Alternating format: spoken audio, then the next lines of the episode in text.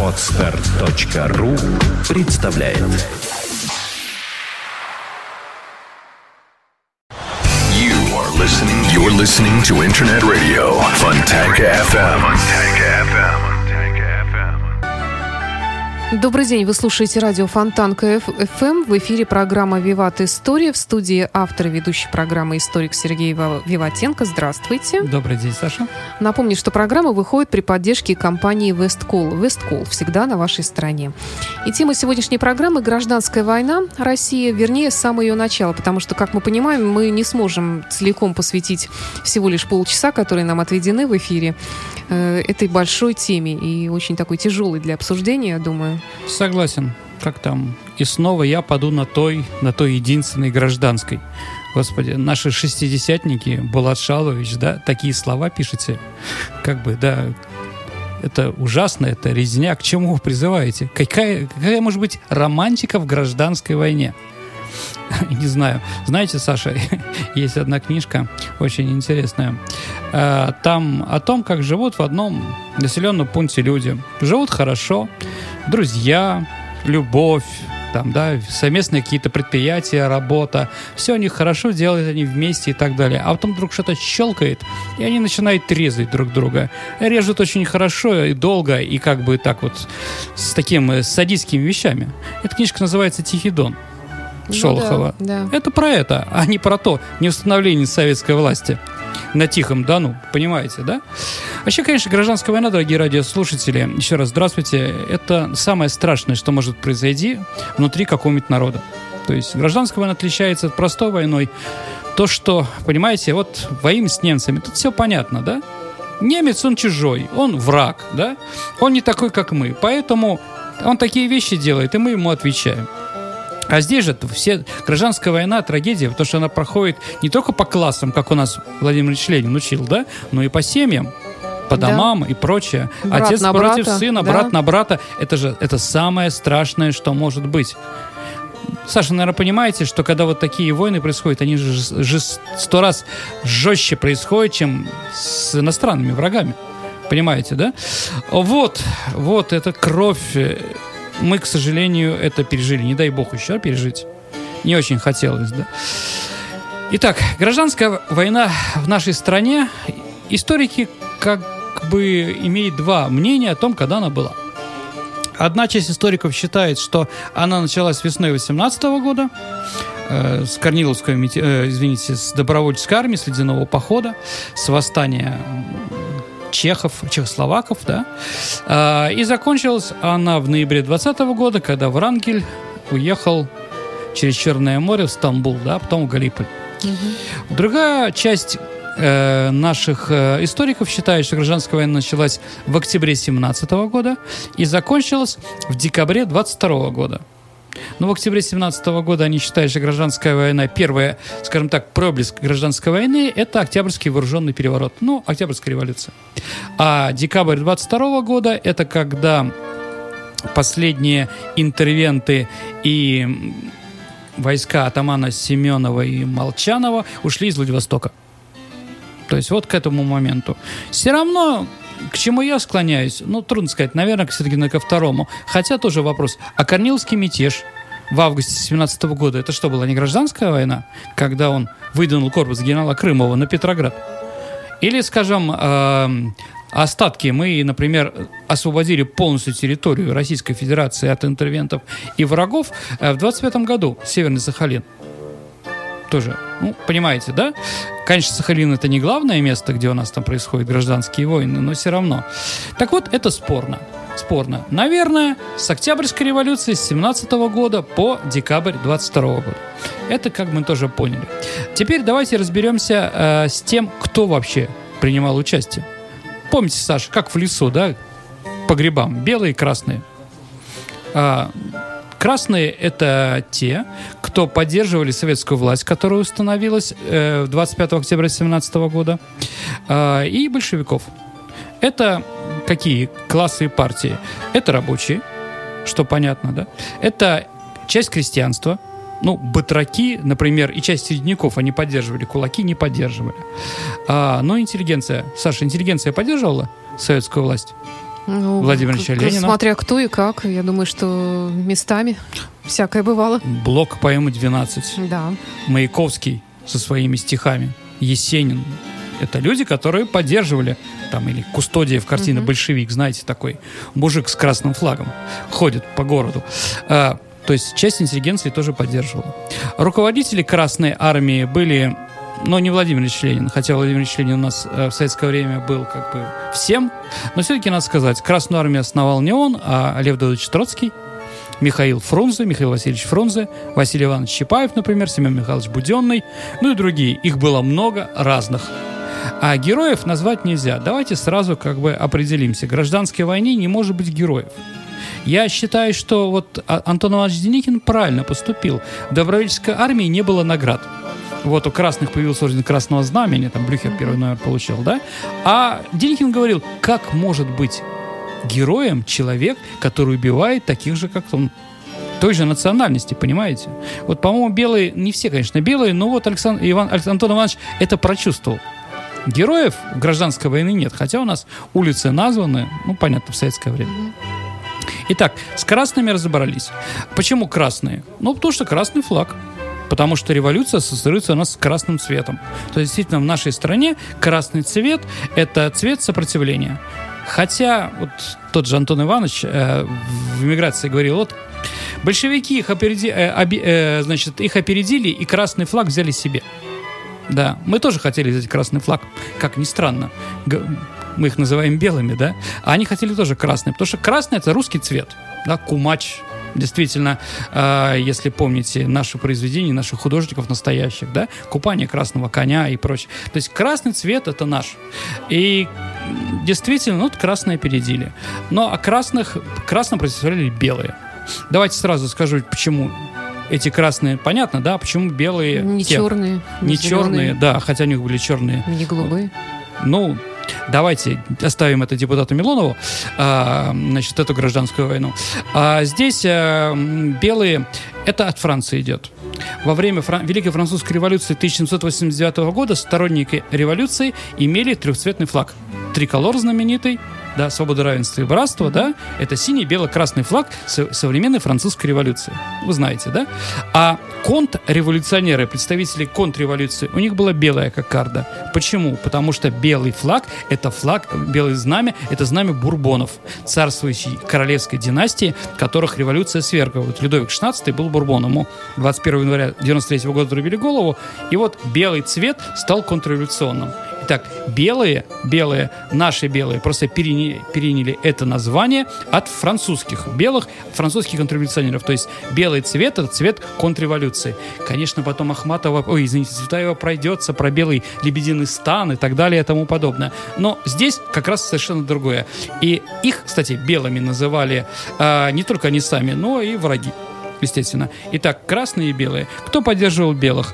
Это часть крестьянства, конечно, а помещики, буржуазия.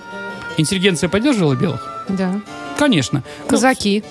Казаки, да. Но если про интеллигенцию говорим, например, Аркадия Верченко, да, там «Тысяча ножей в спину революции». Или та же самая Марина Цветаева, которая писала это стишки-то такие, очень такие антисоветские, если говорить, в то, тот период, да, и многие другие. То есть часть интеллигенции тоже поддерживала. Руководители белых — это в основном известные герои Первой мировой войны.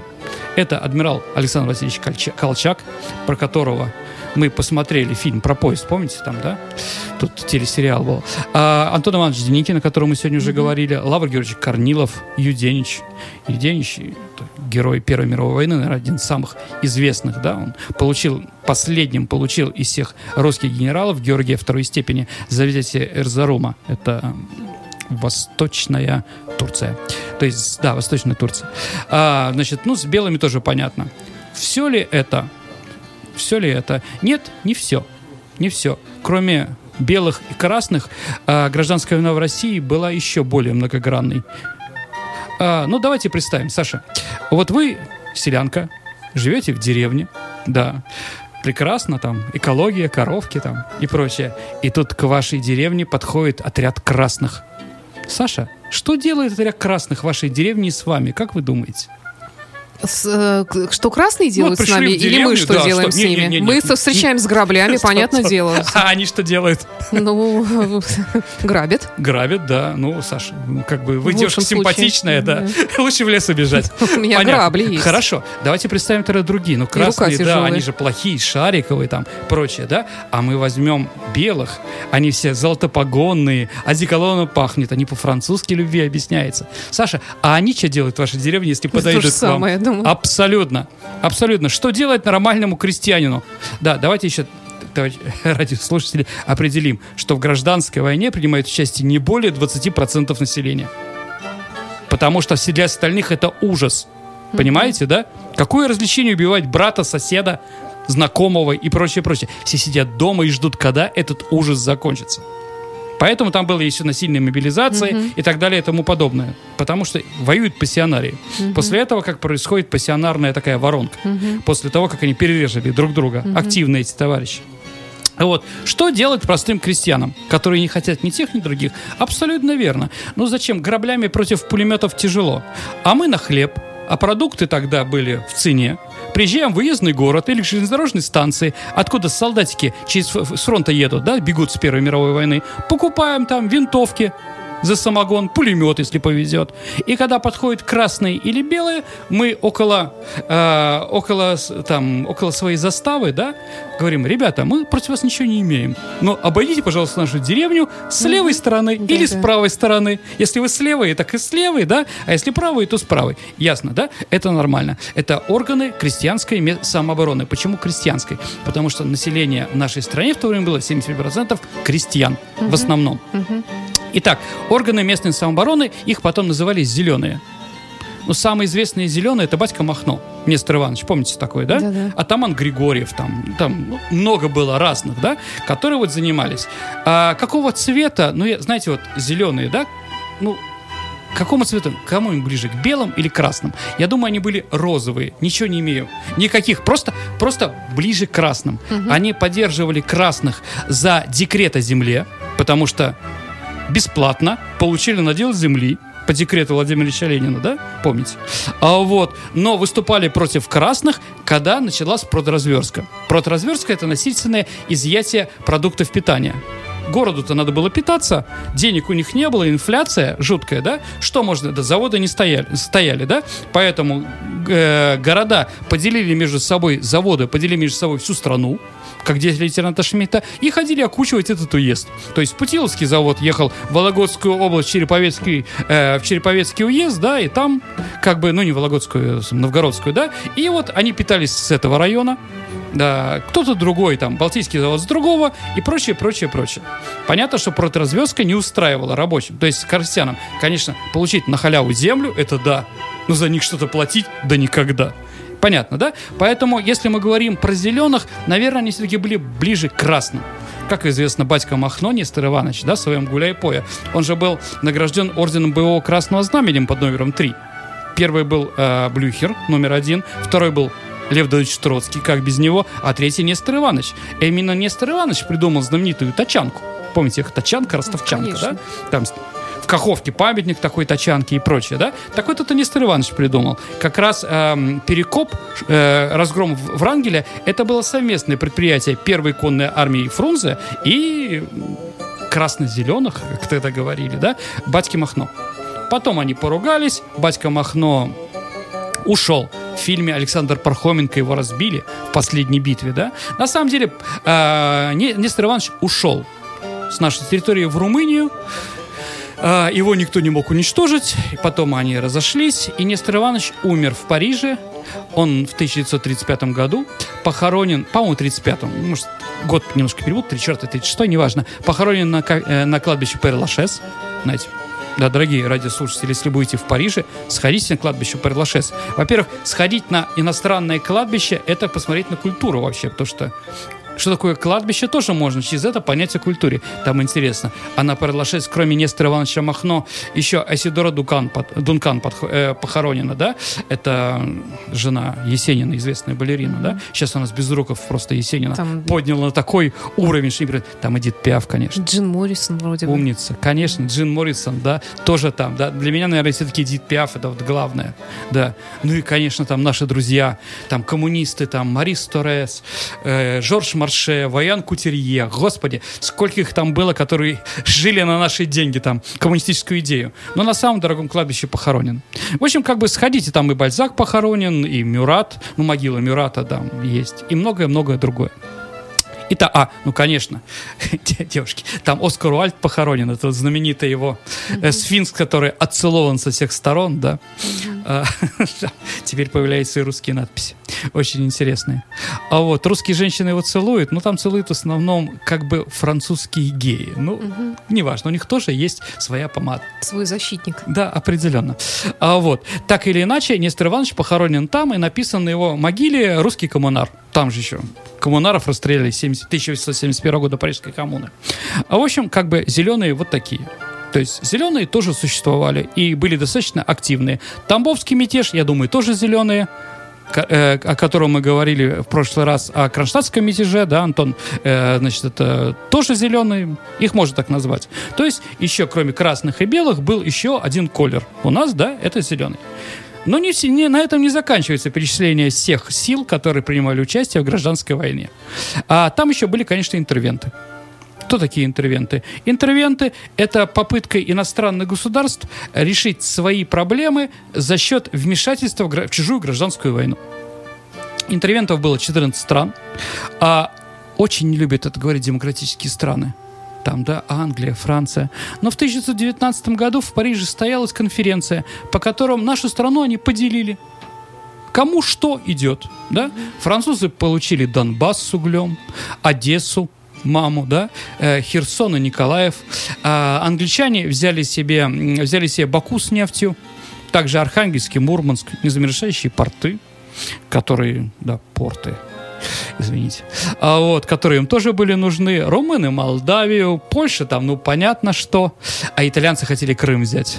Ну, итальянцам позволительно. Ну, почему нет? Хотя вот, да, как разделить все это, все подряд, понимаете? А вот американцы Владивосток и Камчатку, ну, они там с японцами еще поругались. Вот, то есть они нас типа поделили. Им не нужно было ничего, зато они получили все источники, вот эта мечта сейчас, да, тоже Ямал поделить, взять нашу тюменскую нефть, я думаю, у них тоже есть желание, да, кто-то, может быть, на якутские алмазы и так далее и тому подобное. Ну, все готовы. Только свистни, как говорится. Так вот, 14 стран интервентов пытались э, вмешиваться в нашу внутреннюю, э, внутреннюю гражданскую войну. Как вмешивались? По-разному вмешивались. А, если, например, Германия, Австро-Венгрия, если вы помните Белую гвардию, да, она на Украине достаточно жестоко себя вела, и в Прибалтике Поляки тоже не церемонились очень сильно. То говорить о том, что французов там была масса, нельзя. А, историки установили, что в Одессе французский гарнизон был 200 человек, в Херсоне 60, в Николаеве 40. Ну, не больше. То есть их на самом деле не пустили дальше городов этих вот на, на Приморском, э, на Приморье, да, если бы они там вышли, их, ну, партизаны бы сразу убили. Ну, кто они такие? Чего им там было нужно, понимаете, да? Все это прекрасно понимали. И белые, и красные, но белые в меньшей степени с ними церемонились. Ну, вот махновцы разные там и прочие их убивали за милую душу. Итак, а, значит, еще раз давайте вспомним. Красные, белые, зеленые, а, интервенты. Ну, идеологом интервентов была Антанта, победители в Первой мировой войне. А, ну, Сначала, конечно, интервенция была еще для того, для сохранения своих собственных каких-то интересов в нашей стране, потому что все заводы, которые принадлежали не русским, были национализированы нашим правительством. Они сначала задержали, но потом, конечно, уже было хуже. И пятая группировка — это некоторые э, националисты, то есть различные национальные группировки, которые воспользуются русской гражданской войной для решения своих каких-то вопросов своей нации, вплоть до отделения. Но самый знаменитый — это Петлюра, знаете, на Украине, помните, по-моему, Булгаков очень хорошо все это объяснил. А, ну там, дашнаки в Армении, мусаватисты в Азербайджане, Алаш Ал-Арда в Казахстане. Ну, везде были прекрасные люди с прекрасным отношением и к русским, и там, и прочим-прочим, которые резали, убивали, и, и друг друга убивали в большом количестве, особенно азербайджанцы с армянами. Ну вот. И вот пять группировок, понимаете, да? То есть это вот не просто там белые и красные. Здесь действительно более многогранная наша гражданская война. Ну, Россия, она такая. Невозможно остаться там в двух частях, да? Гражданская война в США тупо север, юг да? А вот там в Америке, это если в Англии э, роялисты во главе с Карлом, да, и республиканцы Кр- Кромвель с другой стороны. Вот все понятно. И во Франции понятно. А у нас как минимум пять. И при том это не просто все ненавидят большевиков, они воюют между собой активно вот это вот клубок, это вот ужас. А в некоторых городах, эм, ю, историки посчитали, что в некоторых городах Южной Украины и Восточной Украине, на, Донбассе. На Донбассе в Ростовской области власть менялась за время гражданской войны 14 раз. Это не просто красные выбили белых, а потом белые поднатушились и выбили красных, как в анекдоте про домик лесника. Это 14 различных властей. Понимаете, да?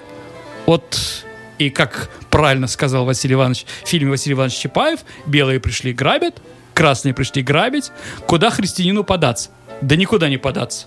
Убегать надо, непонятно куда. Если лес есть, еще хорошо, в лес можно сбежать. Или в горы, да? А если ты живешь в степи, а у нас там большие степи, вообще никуда не убежишь. Вот такой ужас. Притом они не только грабят, объедают себя и прочее, но самое плохое тебе еще заставляет воевать за них. Знаете, не знаете, Булгаков воевал за Петлюру во время гражданской войны его мобилизовали, да, дали ему эту шапку с эселецем таким, да, и вот он там был. Правда, он был доктором, да. Ну, понимаете, я... Все они говорят, что они были докторами. И я, когда учился в Большом, в Петербургском университете, в Ленинградском, то у нас были э, представители ГДР с нами учились. Ну, и мы там за стаканом кефира спрашивали, да, у них, скажи, а где твой дедушка воевал? И вот они, не сговариваясь, говорили, мой дедушка воевал в музыкальной части. Притом все три говорили в разное время, что не все были музыкантами. Такая вот музыкальная нация немцы.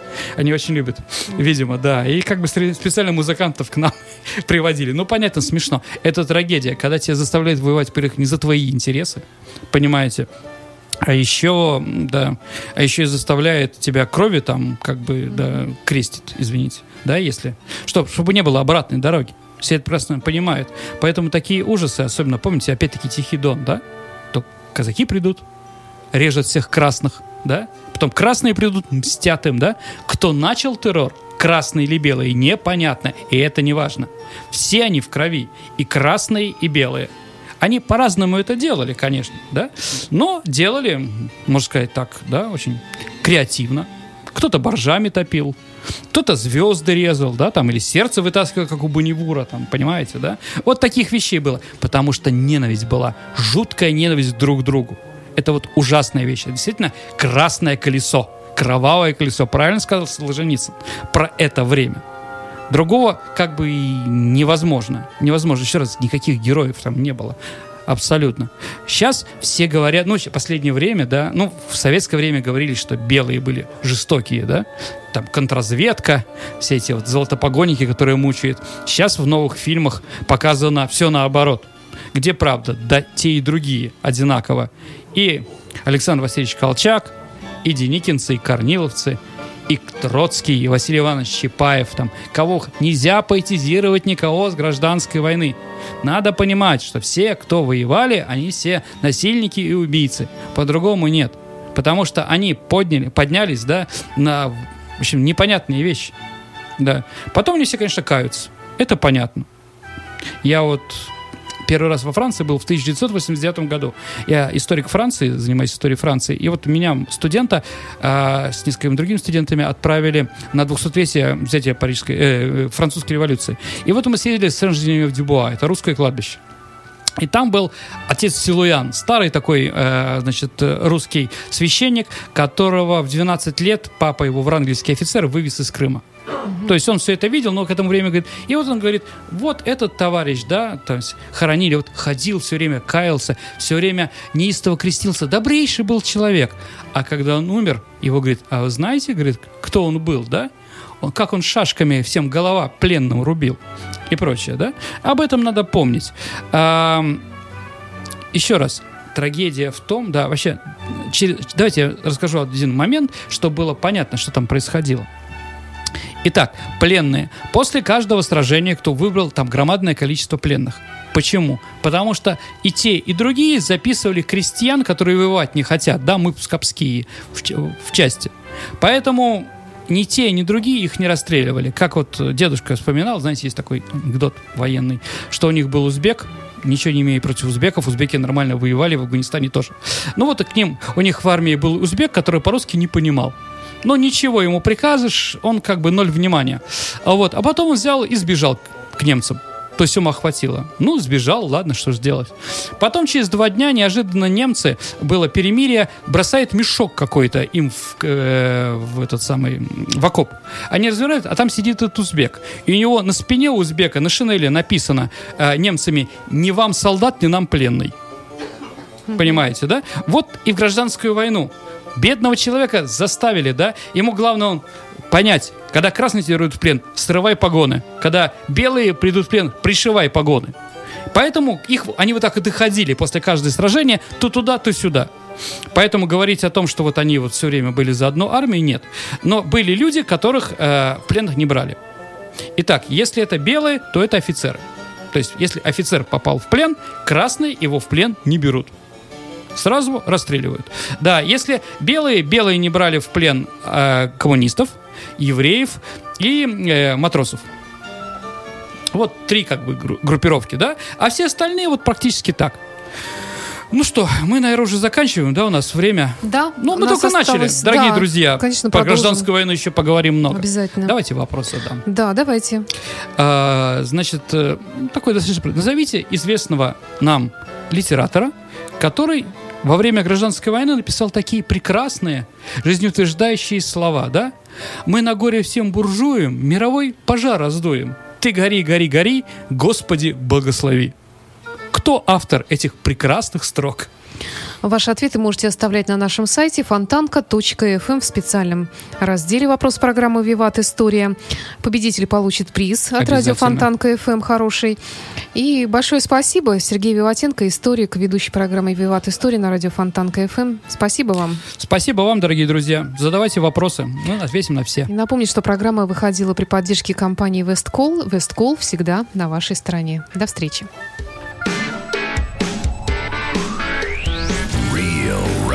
Music. Real rock music. Fontanka FM.